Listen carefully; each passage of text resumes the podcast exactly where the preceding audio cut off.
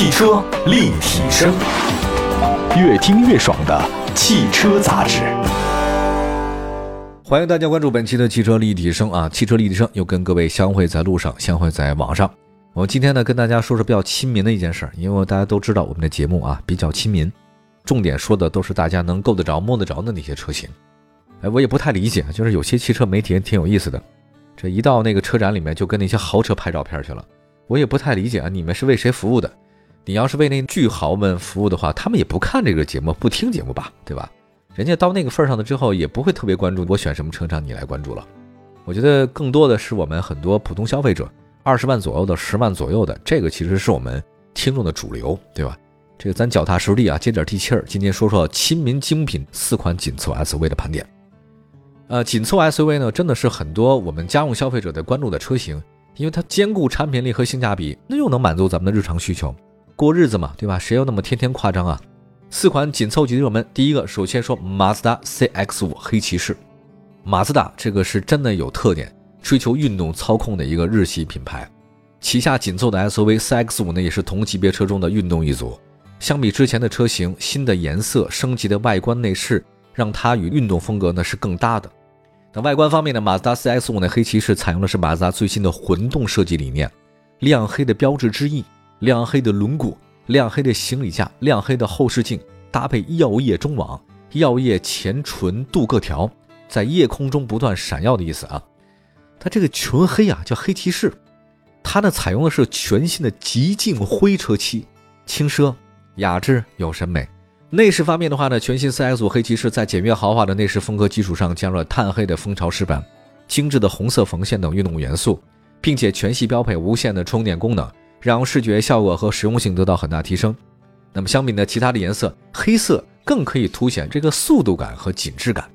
CX-5 黑骑士还对这个主动安全性能进行了升级，它有各种智能的安全辅助系统，比如说自适应的盲点监测、低中高速的刹车辅助。通过外观设计优化和配置升级，马自达 CX-5 的黑骑士在整体风格上呢，符合年轻人对运动车的诉求，助力销量的进一步提升。那我们说到马自达的车，第一会想到什么？第一会想到高颜值的外观，没错，跑车般的性能，是的，还有日系的这个很省油。我觉得马自达本身呢，确实是有这些特点。我真的觉得整个日系车的外观都还可以啊，它那个设计感呢，也都是相当不错的。但是我觉得大家比较忽视了，就是马自达真的是一个很有个性的一个汽车品牌，我自己很喜欢。马自达在发动机这块的领域的这个才能啊，不容小觑。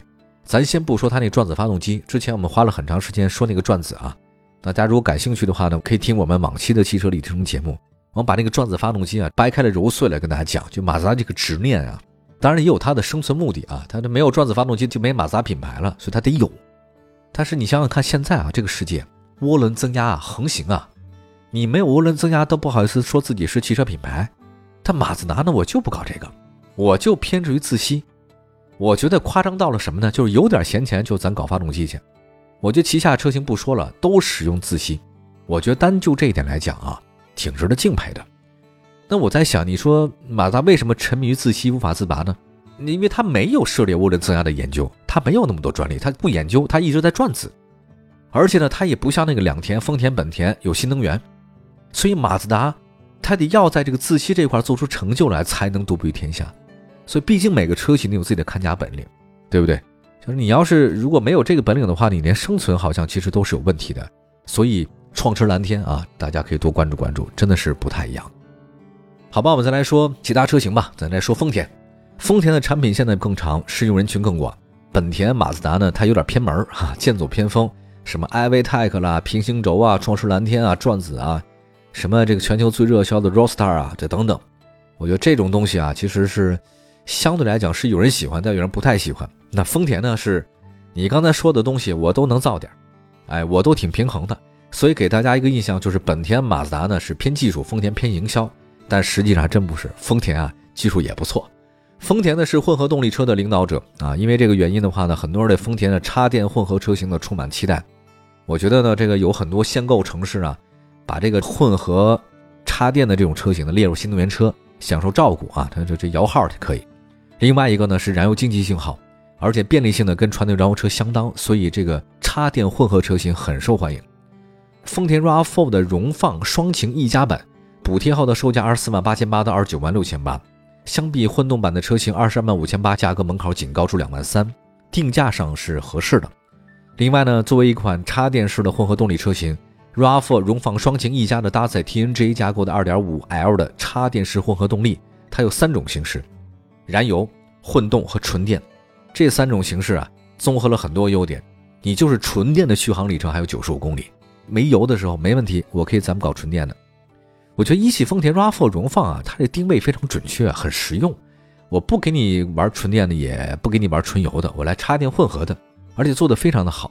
我觉得混动技术啊，这个丰田这块，像雷克萨斯大家都知道了，真的是很有自己独到的地方，非常成熟了。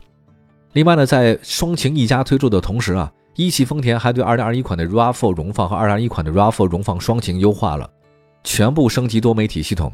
增加了非常多这个胎压显示功能啊，还有这个显示屏也增大了，内置了很多软件，什么 QQ 音乐、喜马拉雅啊，这个都是特别方便的。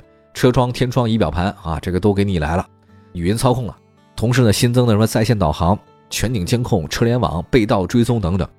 以后我觉得这个盗抢险车辆可以不用加了，因为现在的很多新能源的车型啊，被盗追踪，你偷哪儿去啊？偷不了哪儿去。盗抢险以后估计是不太好卖了。那说到这儿的话呢，我们先说一下刚才说两款车型啊，一个马自达，一个丰田。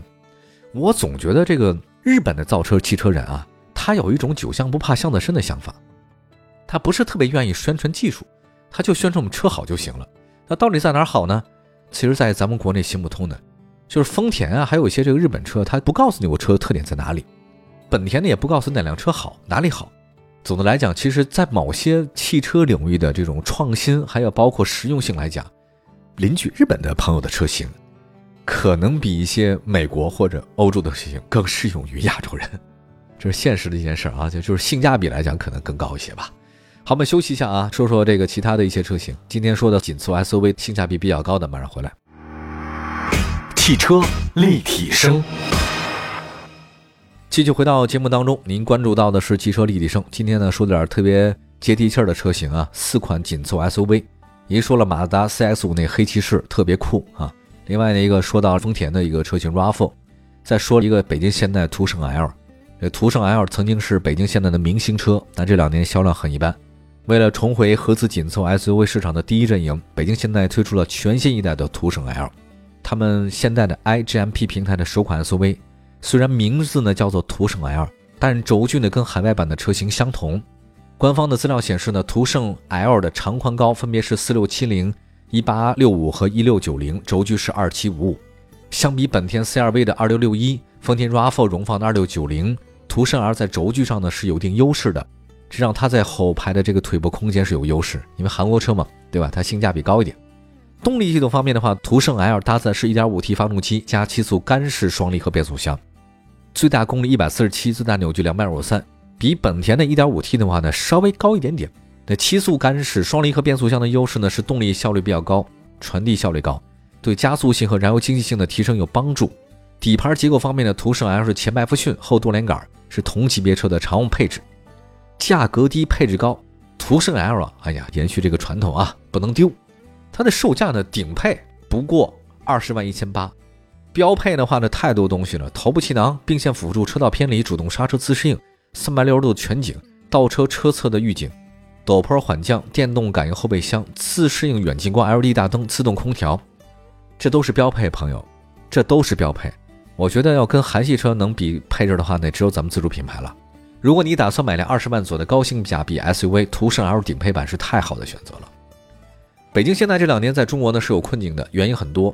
一方面，它特别注意扩大市场份额，追求销量，就是让人感觉好像开一个韩国车出门好像没面子。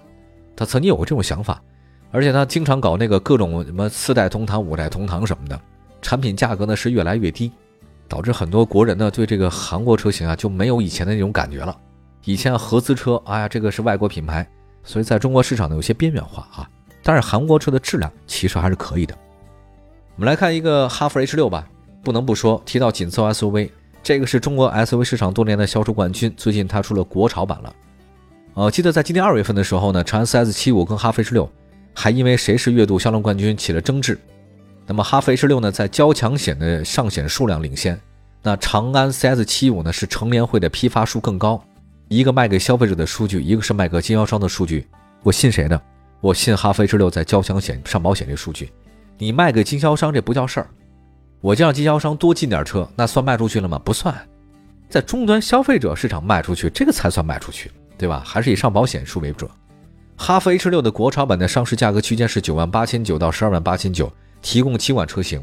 有两款 1.5T 发动机和一款 2.0T 发动机，匹配的都是七速湿式双离合。H6 的国潮版是基于第二代哈弗 H6 打造车型。H6 的国潮版融合了松竹龙凤东方元素，打造了特别符合消费者的东方的动式美学。这个我还是比较喜欢国潮版的风格的，因为它那个词儿都写特美。凌云轩昂式前脸，松竹之势，绣春之刃啊，两种前格栅，配合龙腾式 LED 的智能大灯。还有国人喜欢的瑞雪白、锦鲤红、墨玉黑、景泰蓝、青瓦灰、丹霞橙六种车身颜色，我比较喜欢的是墨玉黑啊。内饰上的哈弗 H 六是国潮版，是驾驶者为中心，它是基于第二代哈弗 H 六打造的，所以大家比较熟悉了，我就不再多说了哈。安全配置方面的话，哈弗 H 六国潮版是同级当中唯一标配六安全气囊的，同时配备疲劳显示监测的啊，HSC 上坡辅助，TCS 牵引力控制。HDC 陡坡缓降，AVH 自动驻车，RMI 防侧翻，BA 刹车辅助，整车 FOTA 的升级功能和腾讯的 TAI 的3.0互联网智慧生态，让车主可以享受到互联网带来的各种福利。所以，要买哈弗 H 六的话呢，除了第三代可以选择以外呢，我觉得第二代的这个国潮版本也是值得大家选择，性价比特别高的一个车型。像现在哈弗 H 六的这个国潮版第三代哈弗 H 六 2.0T 也登陆各地市场了。希望各位可以多关注关注。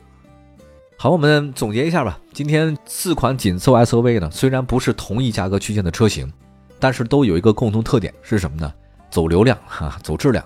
哈弗 H 六是多年来的 SUV 销售冠军，H 六国潮版在性价比方面的话呢，真的是有一定的优势。而且哈弗呢，在 SUV 市场呢有很高的认可度。马自达 CS 五呢，是一款偏重运动操控的 SUV，也是年轻人喜欢的车型。CS 五黑骑士的上市呢，增加了它运动车的定位。那么丰田 RAV4 呢，荣放双擎一加是一款性能出众的新能源车，它不仅那动力更强，能耗也更低啊。更重要的是，这个价格呢，不比那混动车型贵很多，贵那么一点点儿。那你的方便程度，那不是一方面一点点儿。还有我们刚才说那个现代途胜，这是一款垂直换代车型，也算是担负着北京现代提升销量和品牌形象的双重任务啊。好吧，以上就是今天的这个四款车型。近期上市的紧凑 SUV，仅供大家参考，希望各位过得愉快。欢迎各位呢在汽车立体声的官方微信和微博平台给我们留言。我们下次节目再见，拜拜。